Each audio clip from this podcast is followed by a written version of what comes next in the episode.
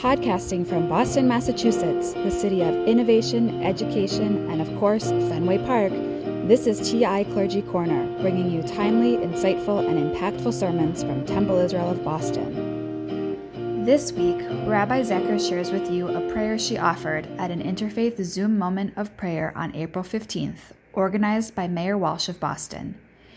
He brought together Imam Sheikh Yasir Fahmy, Cardinal Sean O'Malley, the Reverend Liz Walker, Pastor Matthew Thompson, and Rabbi Elaine Zecher to reflect, to pray, and to unite as we remember the horrific events on Marathon Monday years ago and to cast light and hope on the experience of these days.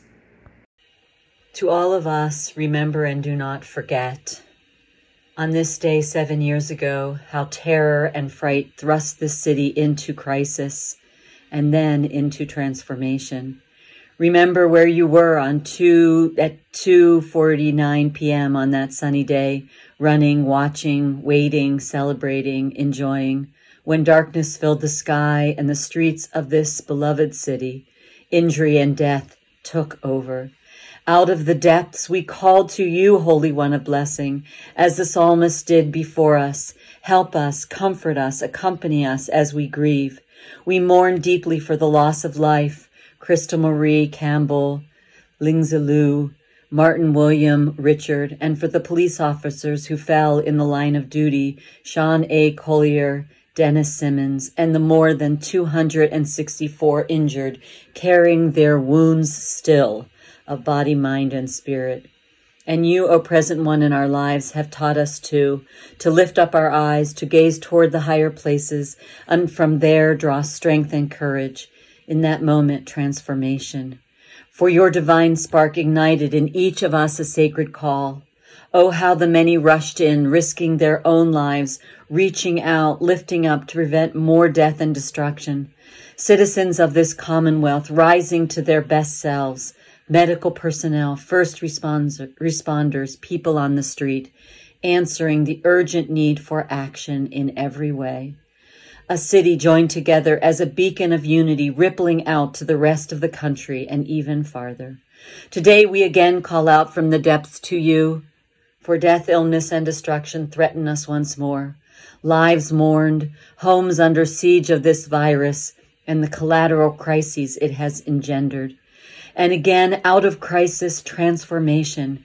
We lift our eyes upward to find you and to recognize, to be mindful and aware of the sacred goodness of the soul still, one hand connected to the other, even with the requisite physical distance between us, to discover the strength that abides when the divine presence moves with us and through us. Let us remember and not forget the sacred power that brings all of us together on this day with courage and a resolute spirit to be united with the Divine One and each other. So may it be. Amen. We look forward to sharing Shabbat with you, and we've made connecting virtually even more accessible. We can pray together on the Temple Israel website, through Zoom, or on TI's Facebook page. Find all of the links at www.tisrael.org slash together with TI. The village gathers tonight at 5 p.m. for a Shabbat story and blessings. Kabbalat Shabbat is at 6 p.m. Those in their 20s and 30s are invited to join the Riverway Project at 7:30 for an abbreviated Shabbat service as we bring in Shabbat together. Tomorrow morning, join us at 9 a.m. for a short Shabbat morning service and lively discussion.